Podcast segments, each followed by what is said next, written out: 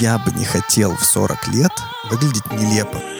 Когда ты садишься, у тебя хрустнули колени, ты такой, блин. Ну или там заныло что-то, что раньше не ныло. Ты видела, во что превратилась Сара Джессика Паркер? Автор этого сексизма — это природа. Потому что мы более опытные, мы сейчас скажем, ты, ты сгниешь через 5 лет. Вот тебе к 30 начнет подходить, и ты сдохнешь, блин.